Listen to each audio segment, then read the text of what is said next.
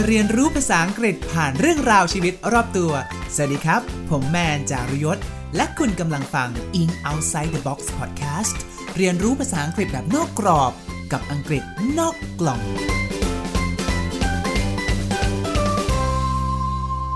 เมื่อไม่นานมานี้นะครับ แมนก็ได้นำพอดแคสต์มาปัดฝุ่นใหม่อยู่2-3ตอนนะฮะ หนึ่งในนั้นก็คือเรื่องที่มาของคำศัพท์ภาษาอังกฤษคำว่า Titanic ใน EP ที่ 67 ใช่ไหมครับ และสัปดาห์ก่อนนู้นเนี่ยก็ทำเรื่องสืบจากรากคำว่า graph ใน EP ที่ 69 ครับ ในเมื่อเรื่องราวมันยังกลุ่นกรุ่นๆอยู่แบบนี้นะฮะ วันนี้ก็เลยต้องขอมาสืบรากนี้ต่อกันเลยดีกว่า กับรากศัพท์คำว่าเวลา เพราะว่าเวลาวารีเนี่ยไม่เคยรอใคร วันนี้เราจะมาคุยกันว่าศัพท์คำไหนฮะที่ร้อยเรียงกันได้ด้วยคำว่าเวลากับรากศัพท์คำนี้ครับคำว่าโครน ผู้มีที่มาจากชื่อของเทพสำคัญองค์หนึ่งในตำนานกรีกนั่นเอง แต่ก่อนที่เราจะไปฟังกันนะ ต้องให้ท่านผู้ฟังมาเก็บสะสมคะแนนกันไว้หน่อยดีกว่านะฮะกับช่วง Pre-test ทดสอบก่อนฟังคำว่าโรคเรื้อรัง ภาษาอังกฤษเรียกว่าอะไร ข้อที่ 1 chronic disease ข้อที่ 2 contagious disease ถูกต้องนะครับ ข้อที่ 1 chronic disease แปลว่าโรคเรื้อรัง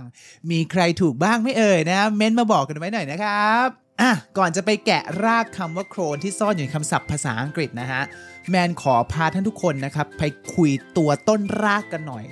โครนเนี่ยเป็นภาษากรีกครับ แปลว่าเวลา ถ้าเกิดใครจำได้เรื่องศึกมหาเทพของเหล่ายักษ์สาไททันและเทพโอลิมเปียนนะฮะ น่าจะต้องจำชื่อของโครนอสแล้วก็ซุด พ่อลูกคู่รักคู่แค้นกันได้ใช่ไหมฮะ ใน EP 67 ครับ โครนอสนี่แหละฮะ ที่ขึ้นชื่อว่าเป็นเทพแห่งการเวลาแล้วก็เกษตรกรรมด้วยครับ และชื่อของโครนอสนี่เองฮะ ที่เป็นที่มาของรากศัพท์โครนที่แปลว่าเวลา แมนขอเล่าแทรกไว้นิดนึงนะฮะเผื่อใครสนใจจะไปหาอ่านเพิ่มเติมนะฮะจริง ๆ บางทฤษฎีเนี่ยเขาบอกไว้ว่าโครนอสที่สะกดว่า C R O N U S กับโครนอสที่สะกดว่า C H R O N O S เนี่ย จริงๆ แล้วคือเทพคนละองค์กันนะครับ แต่บางคนก็บอกว่า แม้แต่คนกรีกโบราณเองก็นับให้เทพทั้งสององค์เนี้ย เป็นเทพเดียวกันเลย ชื่อคล้ายๆ กัน ก็เลยนำมารวมเป็นเทพองค์เดียวกัน เพื่อลดทอนให้เข้าใจง่ายขึ้น แมนก็จะขอรวบยอดให้เทพองค์เนี้ยเป็นเทพองค์เดียวกันไปเลยนะครับ ใครหลงลืมกันไปแล้วมาแมนขอเล่า ฉบับย่อกันสักนิดหนึ่งแล้วกันนะครับว่าในช่วงสร้างโลกตามแบบฉบับของคนกรีกเนี่ยนะก็จะมีพระแม่ธรณีไกอา กับเทพท้องฟ้ายูเรนัสใช่ไหมครับ ทั้งสองคนมีลูกเป็นโครนอส โครนอสนะคะร่วมมือกับแม่ไกอาโค่นบัลลังก์พ่อครับ พระแม่ไกอาสร้างเคียวให้เป็นอาวุธ โครนอสก็เอาเคียวเนี่ยมาฟันจู๋พ่อขาดกระเด็นใช่ไหมยูเรนัสผู้เป็นพ่อฮะก็สาปโครนอสลูกตัวเองว่า ฉันขอให้แกโดนลูกทรยศหักหลังแบบนี้บ้าง พอโครนอสขึ้นครองบัลลังก์ครับ ก็กลัวคำสาปของพ่อเหมือนกัน กลัวลูกจะมาโค่นบัลลังก์ตัวเองก็เลยกินลูกทุกคนลงท้องไปหมดเลยฮะ ยกเว้นเทพซุสที่รอด หลังจากนั้นพ่อลูกก็เลยทำสงครามกันนั่นเองครับ ถ้าใครได้มีโอกาสเห็นรูปของโครนอสนะฮะหรืออยากหารูปดูใน Google ต่อนะครับก็พิมพ์ชื่อโครนอสไปได้เลยนะ C R O N U S นะครับโครนอสเนี่ยเขามักจะนำเสนอว่าเป็นรูปของชายชรา แล้วก็ถือเคียวไว้ในมือฮะแน่นอนว่าเคียวนี้ไว้ฟันจูพ่อขาดมาแล้วนะก็จะถือเคียวไว้ในมือนะฮะบางเวอร์ชั่นก็จะมีนาฬิกาทราย แล้วก็มีปีกด้วยครับผม ลักษณะเหล่านี้ฮะทุกคนล้วนแล้วแต่ signify หรือบ่งบอกลักษณะของเวลาหรือ time ทั้งนั้นเลยครับ อย่างแรกนะฮะนาฬิกาทรายครับคงไม่ต้องบอกแล้วนะครับว่านาฬิกาทรายเกี่ยวกับเวลายังไง โอ้โห ชัดกว่านี้ไม่มีอีกแล้วนะครับ แต่ถามว่าทำไมต้องมาพร้อมปีกด้วย อันนี้แมนว่าน่าจะเห็นภาพได้ไม่ยากหรือ make sense ได้ไม่ยากเลยนะก็คือในภาษาอังกฤษเนี่ยก็จะมี expression ที่ใช้กันบ่อยๆ เกี่ยวกับเวลาก็คือ time flies เวลาเนี่ยมักจะโบยบิน มักจะผ่านไปอย่างเร็วเสมอ มักติดปีกบินนั่นเองครับฉะนั้นเองก็จะเห็นภาพอยู่แล้ว และทีนี้ เอาล่ะนาฬิกาทรายไปแล้ว ปีกก็ไปแล้ว และเคียวที่อยู่ในมือเนี่ยมันเกี่ยวอะไรคอนเซปต์ของเรื่องเวลากันล่ะฮะทุกคนสงสัยไหมอย่างแรกเลยครับ เคียวเป็นอุปกรณ์ทางการเกษตรครับ เป็นอุปกรณ์ที่เขากันใช้กันในโลกยุคโบราณเนอเวลาทำการเกษตรกรรมต่างๆ เอาไว้เคียวเกี่ยวข้าวอย่างนี้ใช่ไหมของคนไทยอะโลกยุคโบราณฮะเป็นโลกแห่งการทำการเกษตรครับชีวิตผู้คนพึ่งพาการทำเกษตร เพราะฉะนั้นมันคือเรื่องราวของธรรมชาติ เรื่องราวของการใช้ชีวิตของคนในอดีตที่มันพัวพันกับธรรมชาติครับเป็นเรื่องราวของฤดูกาลที่มันหมุนเวียนเปลี่ยนผันไปในทุกปี มีช่วงเบ่งบานในฤดูใบไม้ผลิ แล้วก็มีช่วงโรยราในฤดูใบไม้ร่วงนะฮะ แล้วก็ตายจากกันไป ในฤดูหนาวนะครับ จากตายจากไปก็กลับมาสู่การ กำเนิดใหม่อีกครั้งหนึ่ง เป็นวงจรธรรมชาติ เป็นวัฏจักรแบบนี้ไป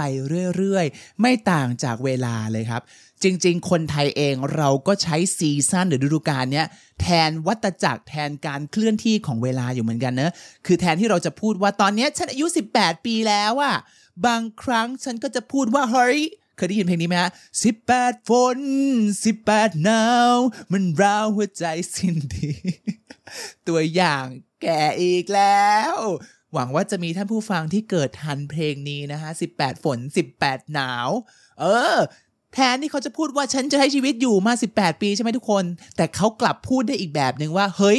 ฉันใช้ชีวิตผ่านมา 18 ฤดูฝน 18 ครั้ง ฤดูหนาว 18 ครั้งแล้วอะท่านผู้ฟังก็จะเห็นคอนเซปต์ตรงนี้เลยว่ามันจะ relate หรือเกี่ยวข้องครับเวลา time เนี่ย มันเป็นวงจรเป็นไซเคิลเป็นวัฏจักรครับ มันทำให้เราได้เห็นถึงโลกกระทัดการมองโลกของคนโบราณว่า คนโบราณเขาเข้าใจสัจธรรมของโลกและเรื่องเวลาเรื่องชีวิตเป็นอย่างดีเลยฮะฉะนั้นเคียวเนี่ยเป็นได้ทั้งอาวุธที่ดูน่ากลัวทำลายล้าง ในขณะเดียวกันก็เก็บเกี่ยวพืชเก่า แล้วก็สร้างที่ว่างให้พืชใหม่ที่กำลังจะเติบโต ไม่ต่างจากเวลาเลยครับที่ทำหน้าที่เดียวกัน มันเลยทำให้เห็นว่าคนโบราณเข้าใจวัฏจักรชีวิตดี รวมถึงมองว่าเวลาเป็นสิ่งที่น่ากลัวน่าเกรงขาม แต่ในขณะเดียวกันเวลาก็ได้สร้างสิ่งใหม่ให้เกิดขึ้นบนโลกนั่นเองครับ แล้วชื่อของโครนอสครับในฝั่งกรีกนั่แหละคำว่าโครนอสก็เลยกลายไปเป็นรากศัพท์ คำว่าโครนในภาษาอังกฤษครับ ทีนี้ขอเมาส์เพิ่มอีกนิดนึงนะฮะแมนเคยคุยกันไปแล้วใช่ไหมครับว่า ในเทพพระเจ้าของกรีกเนี่ยองค์เดียวกันนะ แต่ในฝั่งโรมันเนี่ยเขาก็มีชื่อเรียกในอีกแบบหนึ่งเป็นภาษาละตินที่ต่างกันออกไปครับ อย่างเทพโครนอสเนี่ยก็จะมีชื่อเรียกทั้งฝั่งละตินฝั่งโรมันว่า Saturn ครับ ซึ่งก็คือชื่อดาวเสาร์นั่นเอง แมนเคยแชร์วิธีจำของแมนเอาไว้แล้วใช่ไหมว่า สมัยเด็กแมนจำชื่อฝั่งกรีกฝั่งโรมันยังไงใน EP ที่ 63 เรื่องปฏิทินนะเนาะว่าวิธีจำชื่อเทพกรีกกับโรมันของแมนก็คือ ถ้าชื่อเวอร์ชั่นไหนเนี่ยมันเป็นชื่อดาวเคราะห์นั่นคือชื่อของฝั่งโรมันแน่นอนครับ อย่างเทพีอโฟรไดตี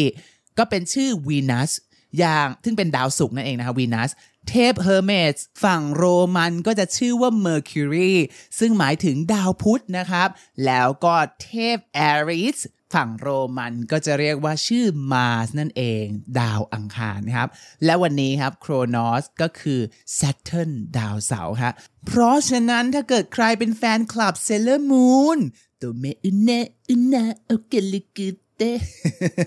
อีนี่อีนี่ก็ร้องไปเรื่อยสงสารคนฟังมากอ่าในเรื่องเซเลอร์มูนฮะมันจะมีเซเลอร์แซตเทิร์นอยู่ครับ ที่แบบว่าตัวเล็กๆ กระโปรงสีม่วงนึกภาพไหมครับ แล้วนางไม่ได้มาแค่ตัวเปล่าๆ นางมาพร้อมอาวุธฮะอันนี้ขอเมาท์แทรกนิดนึงการ์ตูนเซเลอร์มูนนี่เหมือนเป็นแบบรอยแผลชีวิตเล็ก ๆ ในวัยเด็กนึกภาพไหมต้องแบบ เป็นช่วงแห่งการต้องหลบๆซ่อนๆมาก เพื่อนผู้ชายคนอื่นเขาออกไปเตะบอลกัน เรานอนดูเซเลอร์มูนเสาร์อาทิตย์เงี้ยแล้วเล่าให้ใครฟังไม่ได้นะ เล่าให้เพื่อนฟังไม่ได้ ต้องเก็บไว้เป็นความลับในชีวิต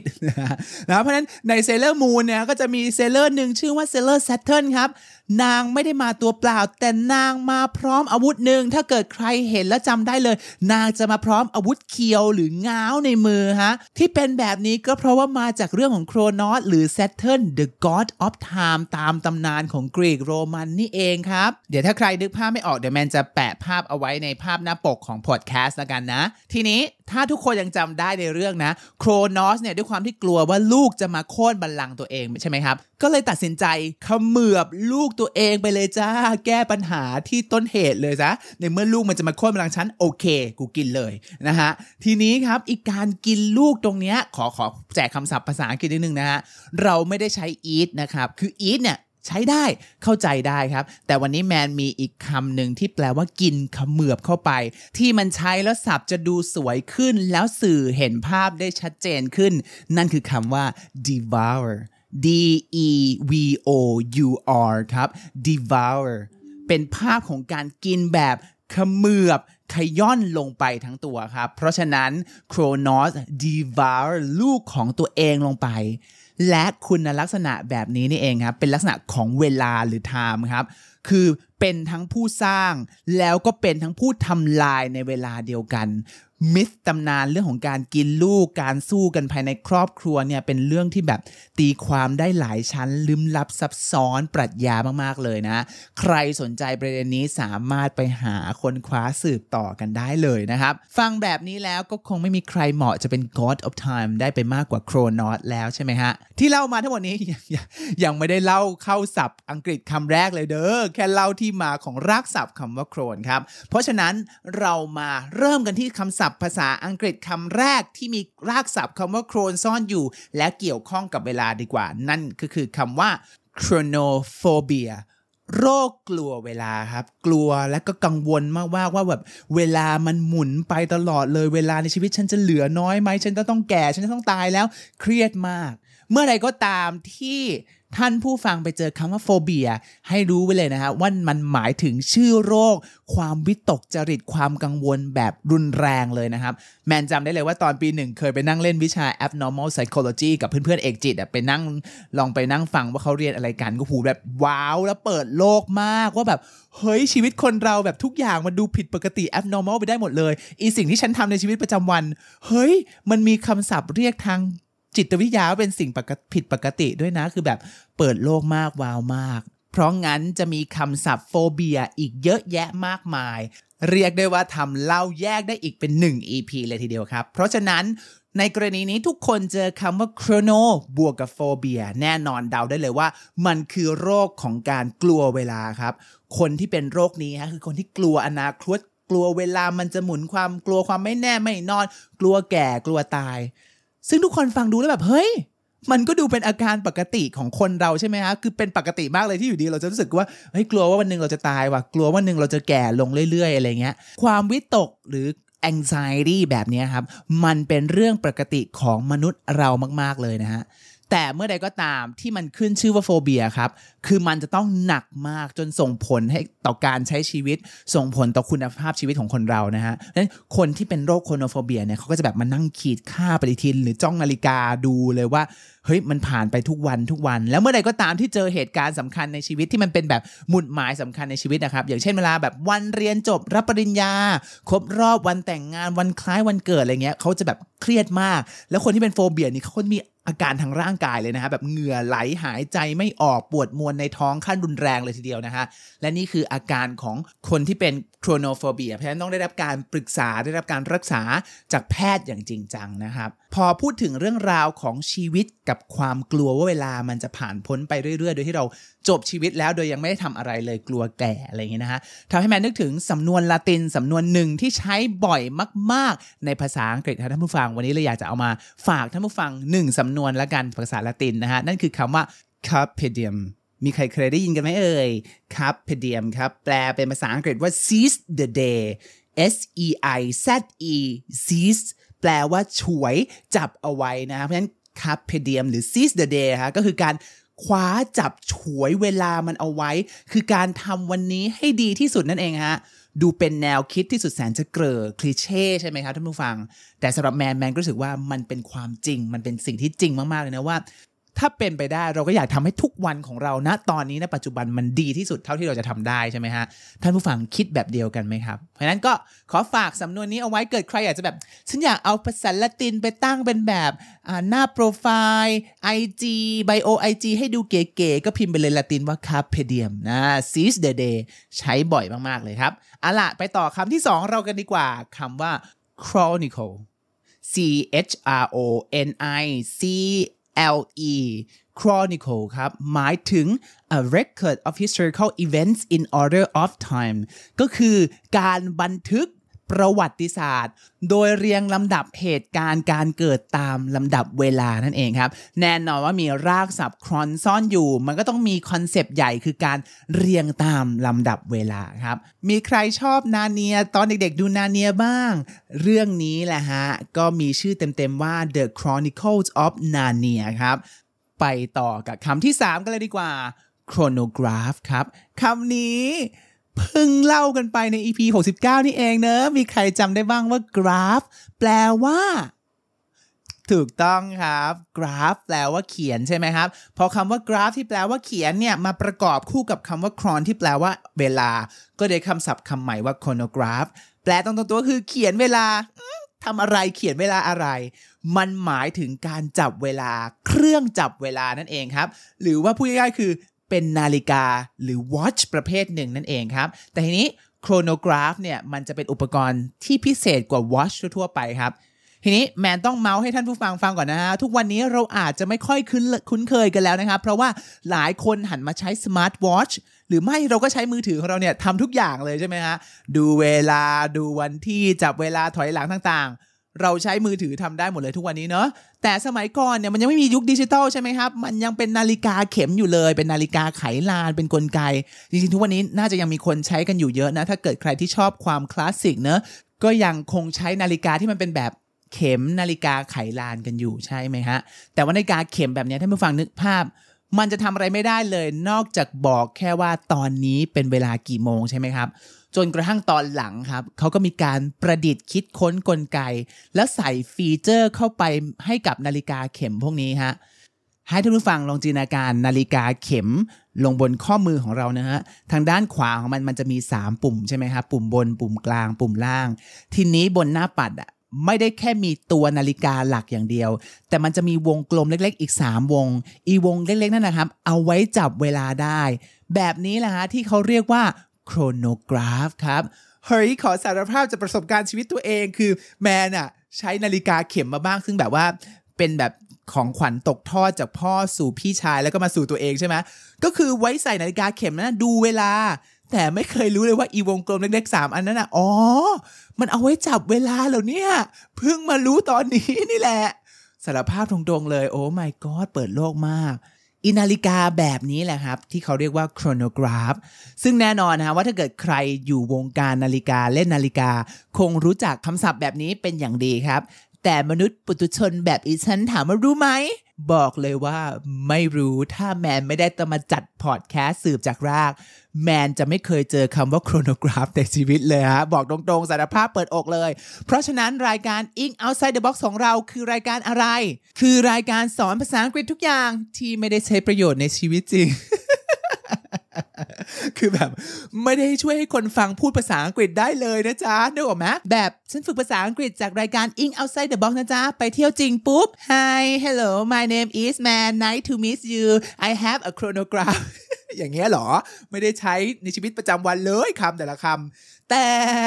แมนบอกงี้นะแชร์จากในชีวิตจริงนะ ถึงแมนจะไม่เคยเจอคำนี้ในชีวิตเลยนะครับ แต่พอแมนเห็นครั้งแรก แมนแปลได้ทันที แมนเดาได้ทันทีเลยฮะทุกครั้งเวลาไปอ่านหนังสือพิมพ์ ไปอ่านบทความ article ไปอ่าน passage สอบภาษาอังกฤษเลยก็ตาม แมนเจอคำศัพท์ที่ไม่รู้แมนเดาได้เลยครับ นี่คือประโยคของรากศัพท์ครับ มันทำให้เราตั้งรับคำที่วันดีคืนดี มันจะดุมดุมๆโผล่มาหาเราโดยไม่ทันตั้งตัว แล้วมันทำให้เราเดาได้ มันทำให้เราเอาตัวรอดจากสถานการณ์นั้นได้ครับ และที่สำคัญมันทำให้เราจำศัพท์ใหม่ ๆ ได้เร็วขึ้น เพราะเราเอามันไปเชื่อมโยงกับความรู้เก่าที่เรามีครับ และนี่คือสิ่งที่แมนเจอมาในชีวิตเนอะแล้วแมนก็เลยเอามา บอกเล่าและแชร์ผ่านท่านผู้ฟังทุกท่านเผื่อมันจะมีประโยชน์ให้กับทุกคนในการร้อยเรียงคำศัพท์ใหม่ๆ ให้กับชีวิต เพราะชีวิตนี้ไม่เคยหยุดเรียนภาษาได้จริง ๆ เลยครับอะไปต่อที่คำที่ 4 ครับคำว่า chronology เอาอีกแล้ว เอาอีกแล้ว ฟังรายการของเรามาตอนนี้ น่าจะต้องเคยได้ยินคำว่า logy กันบ้างใช่ไหมครับ เพราะว่าโลจีแมนเคยบอกไว้แล้ว ถ้าเห็นโลจีต่อท้ายคำไหน มักจะเป็นชื่อวิชา เป็นศาสตร์การเรียนรู้เนอะอย่างเช่น biology ก็คือวิชาที่ว่าด้วย bio คือชีวิต biology ก็คือวิชาชีววิทยานั่นเองครับฉะนั้นวันนี้เราได้เจอ chronology แล้วครับ ในเมื่อ logy เป็นชื่อศาสตร์ชื่อวิชา บวกกับคำว่า chrono แปลว่าเวลา ฉะนั้น chronology ก็คือศาสตร์ที่ว่าด้วยการ แบ่งยุคสมัยการเรียงเหตุการณ์หรือเรียงสิ่งของอะไรตามลำดับเวลานะฮะยกตัวอย่างเช่น เราอาจจะทำ chronology ของอาการใช้ไฟล์ใช่ไหมเมื่อก่อนเราเซฟไฟล์โดย floppy disk เสร็จแล้วเราเข้ามาสู่ยุคของการ write ลงแผ่น CD แล้วก็เซฟเข้า thumb drive แล้วก็ ทุกวันนี้หลายคนอาจจะไม่ได้เซฟไฟล์ลงมาใน thumb drive แล้วแต่อัปโหลดขึ้นบนคลาวด์เลยนะฮะก็เรียกว่าเป็น chronology ได้เหมือนกันคือเรียงเทคโนโลยีตามลำดับเวลานั่นเองครับ คำว่า chronology อาจจะไม่ค่อยได้เจอเท่าไหร่ แต่คำที่ต่อยอดจากคำนี้คำหนึ่งครับ ใช้บ่อยมากๆ นั่นคือคำว่า chronological order เวลาจำจำคู่กันเลยนะฮะ อย่าจำแยกนะจำไปเลย chronological order เป็นแมนตอนเด็กๆ มันก็ถูกอย่างนี้เลย chronological order chronological order chronological order นะครับ มันจะแปลว่าเรียงตามลำดับเวลาครับ ซึ่งตอนนั้นแมนจำไว้แล้วแมนก็เอาไปใช้ในการเขียนเรียงความส่งครู ตอนนั้นรู้สึกว่าตัวเองดูเลิศมาก ดูปังมากนะครับ ยกตัวอย่างเช่น แมนเข้าไปหาหนังสือในห้องสมุด แล้วรู้สึกว่าเฮ้ยห้องสมุดนี้เขาเอาหนังสือมาวางเรียงกัน โดยเรียงตามเวลาตีพิมพ์เล่มไหนตีพิมพ์ก่อนวางไว้ก่อนเล่มไหนตีพิมพ์หลังวางไว้ทีหลัง เราก็จะพูดได้ว่า these books are placed in chronological order หนังสือพวกนี้วางเรียงกันโดยตามลำดับเวลาการพิมพ์ นอกจากใช้คำว่า chronological order แล้วเพื่อนๆ อยากสามารถพูดย่อๆ ได้ว่า these books are placed chronologically นะฮะใช้เป็น adverb ขยาย verb ได้เลยทีเดียวจำไว้เลยนะแมนว่ามีประโยชน์มากๆคำนี้ chronological order หรือ chronologically นั่นเองครับ แต่ส่วนใหญ่นะฮะบางทีเขาอาจจะไม่เรียงตามลำดับเวลาเนอะเขาอาจจะเรียงตามลำดับตัวอักษรเวลาเข้าห้องสมุดเนอะเขาจะเรียงหนังสือเป็นตาม A มาก่อน B มาก่อน C นะฮะถ้ามันเรียงตามลำดับตัวอักษรแบบนี้ เพื่อนๆคิดว่าเขาจะใช้คำว่าอะไรฮะตัวอักษรภาษาอังกฤษว่าอะไรนะ ถูกต้องครับ alphabet ใช่ไหมครับ ถ้าเมื่อกี้เรียงตามลำดับเวลาเขาใช้คำว่า chronological order เรียงตามลำดับตัวอักษรก็ต้องเป็น alphabetical order ครับ เพราะฉะนั้นเราจะพูดได้ว่า these books are placed in alphabetical order หรือ these books are placed alphabetically นั่นเองครับ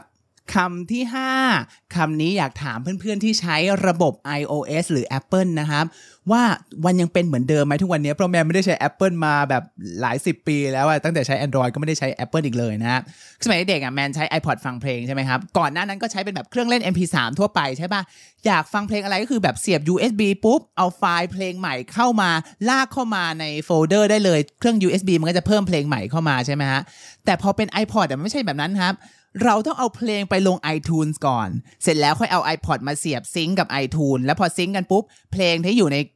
iTunes อะ มันถึงจะลงมาอยู่ในมือถือ แล้วทีนี้ถ้าเราลบเพลงไหนไปใน iTunes แล้วเนี่ย แล้วพอเราเอาเครื่องไปซิงก์ใหม่ อีเพลงใน iPod มันก็จะหายไปด้วย ซึ่งตอนนั้นแบบหงุดหงิดมากทำอะไรปุ๊บหายหมดเลยอะไรเงี้ย ก็เลยอยากถามว่าทุกวันนี้ iOS ยังเป็นเหมือนเดิมไหมฮะ อยากจะรู้จากเพื่อนๆที่ยังใช้ iOS อยู่นะครับ ทีนี้ที่เล่าพูดมาซะยาวเนี่ยก็ต้องการจะเมาส์คำว่าซิงค์เนี่ยแหละครับ พอเรามีไฟล์อะไร แล้วพอมันซิงค์กับมือถือปุ๊บมือถือเราก็จะมีข้อมูลเหมือนในคอมเป๊ะเลย เพราะว่า sync มันมาจากคำว่า synchronize ครับ S Y N C H R O N I Z E synchronize คำนี้ถ้าชำแหละแล้วเราก็ได้คำว่า syn ครับ S Y N syn ที่แปลว่า same ที่แปลว่าเหมือนฮะมันจะมีคำศัพท์ที่เราเจอบ่อยมากๆครับท่านผู้ฟังที่แปลว่าคำที่มีความหมายเหมือนกัน ภาษาอังกฤษเรียกว่า syno อะไรนะ ท่านผู้ฟังรู้ไหม syno อะไร ถูกต้องฮะ synonym ครับ เห็นไหม syn มันแปลว่า same แปลว่าเหมือน เพราะฉะนั้นครับ synchronize บวกกันด้วยคำว่า syn ที่แปลว่าเหมือน chron ที่แปลว่าเวลา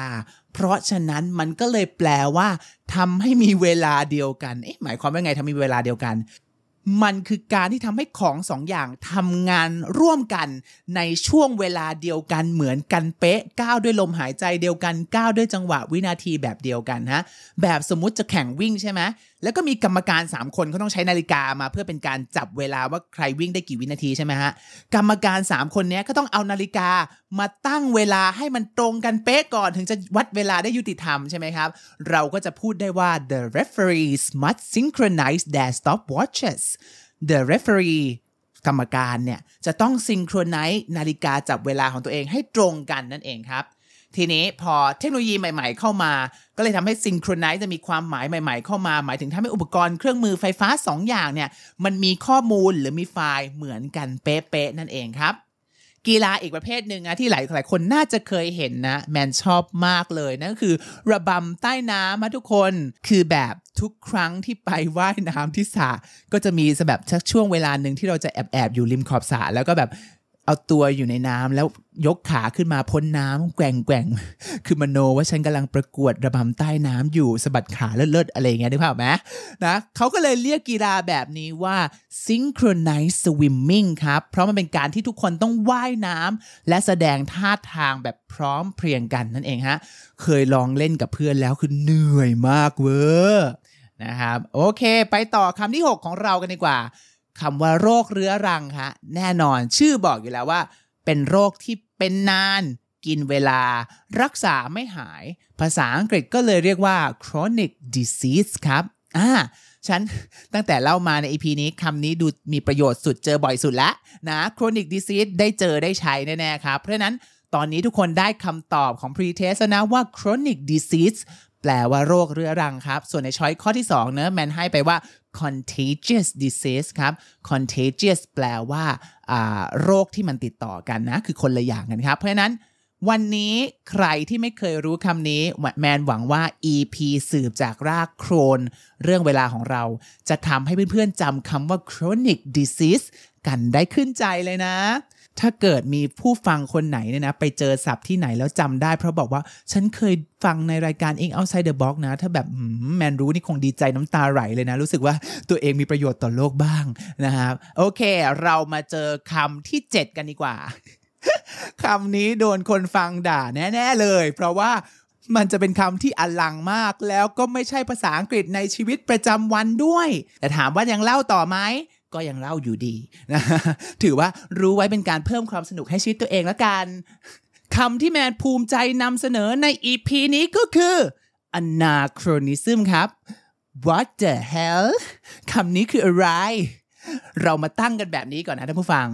วันนี้เรามั่นใจรากศัพท์โครนและเรามั่นใจมากเลยว่ามันแปลว่าเวลาใช่ไหมครับ พอเราไปเจอ anachronism ปุ๊บ ฉันเดาได้เลยมันต้องเกี่ยวกับเวลาแน่ ๆ แล้วไงต่อ นะคำว่าอนาเนี่ยมันแปลว่าขัดหรือต่อต้านครับฉันอนาโครนิซึมจึงหมายถึงอะไรที่มันขัดกับช่วงเวลาครับ สิ่งของหรือคนหรืออะไรก็ตาม ที่มันอยู่ผิดที่ผิดเวลาผิดยุคสมัย อาจจะโดยตั้งใจหรือเผลอเรอก็ได้ ท่านผู้ชมรู้ไหมคะว่า ท่านผู้ชมเจอคำนี้บ่อยมากในชีวิตที่ผ่านมา โดยเฉพาะละครที่เราดูกันทุกวันนี้ครับ อย่างซีรีส์ดังเรื่อง Game of Thrones ครับ ที่เป็นนิยายมันเป็นนิยายแฟนตาซีใช่ไหมดูเป็นภาพย้อนยุคเนอะแล้วมันมีฉากหนึ่งอะที่เขาเอามาล้อกันมากเป็นมีมอะคือมันมีแก้วสตาร์บัคครับ ไปโผล่ในฉากในเรื่อง Game of Thrones ทุกคนแบบ The Starbucks Cup in a Game of Thrones series is considered an anachronism คือการที่อีแก้วสตาร์บัคซึ่งเป็นของในยุคปัจจุบัน modern ของเราเนี่ย ไปโผล่ในหนังซีรีส์เรื่องแฟนตาซีย้อนยุคอย่าง Game of Thrones เนี่ย มันถือว่าเป็น anachronism มาก ๆ เลยทุกคน อะไรแบบนี้แหละฮะที่เราเรียกมันว่า anachronism ครับ เพราะมันผิดยุคผิดสมัย ทีมงานพลาดแบบนี้ไม่ตรวจดูให้ดีแบบนี้ คนดูจากที่อินอินกันอยู่ก็เลยทำไมครับ หลุดเลยไม่อินเลยแม่มังกรของฉันกำลังสู้แย่งบัลลังก์ใช่ไหมในโลกแฟนตาซีกันอยู่ดีทำไมคะขี่มังกรไปซื้อสตาร์บัคทุกเช้าเงี้ยหรอเออเอา caramel macchiato ไซรัปหนึ่งปั๊มนะฮะแก้วกรันเดแก้วหนึ่งค่ะ เงี้ยหรอมันก็ไม่ได้นะอนาโครนิซึมแบบนี้แหละครับมันเกิดจากการที่บางทีทีมงานผิดพลาด หรือบางทีไม่ได้ทำวิจัย ไม่ได้หาข้อมูลไปก็เลยทำให้มีประโยคความคิดหรือสิ่งของที่มันไม่ได้อยู่ในยุคนั้นเกิดขึ้นครับ ก็ทำให้คนดูหลุดหรือไม่เชื่อหรือไม่อินกับเรื่องไปนั่นเองครับ แต่ อนาโครนิซึมก็ไม่ใช่เรื่องพลาดอย่างเดียวเสมอไปนะทุกคนมีหลายครั้งเขาตั้งใจครับ ละครไทยเกาหลีฮอลลีวูดล้วนใช้เทคนิคนี้มาแล้วทั้งนั้นเลยครับ นางเอกพระเอก ย้อนเวลาไปในอดีตอย่างเงี้ยเพื่อนๆรู้จักทวิภพไหมฮะ แม่มณีจันทรุกกระจกไปยุครอห้าหรือมีใครรู้จักเรื่องนี้ไหมแมนชอบมาก เรื่องเรือนมายุราเฮ้ยสนุกมาก เรือนมายุราฮะนางเอกชื่อว่านกยูงแบบอยู่สมัยอยุธยาตอนปลายช่วงแบบใกล้เสียกรุงอะไรเงี้ย พ่อกับผู้ชายในบ้านเนี่ยก็ออกไปรบกับพวกพม่ารามันหมดเลย เหลือแต่นกยูงที่เป็นเจ้าของบ้านอยู่กับบ่าวไพร่ในบ้านที่เป็นผู้หญิงล้วนอะไรเงี้ย พ่อกลัวอันตรายฮะก็เลยทำไมฮะบ้านนี้เล่นของใช่ไหมพ่อก็เลยแบบให้ลูกเนี่ยเสกมนป้องกันกำบังเรือนที่อยู่เอาไว้ทำให้ศัตรูเนี่ยมองไม่เห็น เปิดเวทมนต์มาอีกทีปุ๊บนางเอกมาโผล่ไหน โผล่ยุคกรุงเทพในยุคปัจจุบันจ้า มีใครเคยดูไหมนุสบาเล่นนะยุคนั้นน่ะ นั่งสวดมนต์ให้บ้านหายอะ โอมกำบัง โอมหายไป แต่ละตัวอย่างเด็กรุ่นใหม่ด่าแล้วหนึ่ง งั้นเอางี้ฮะ ตัวอย่างแบบอัปเดตสุดๆ ใหม่ล่าสุดเลย ทุกคนต้องรู้จัก ละครเรื่องนี้แน่นอน ละครที่ใช้พล็อตใช้เทคนิคนี้ฮะ บุพเพสันนิวาสใช่ไหมครับ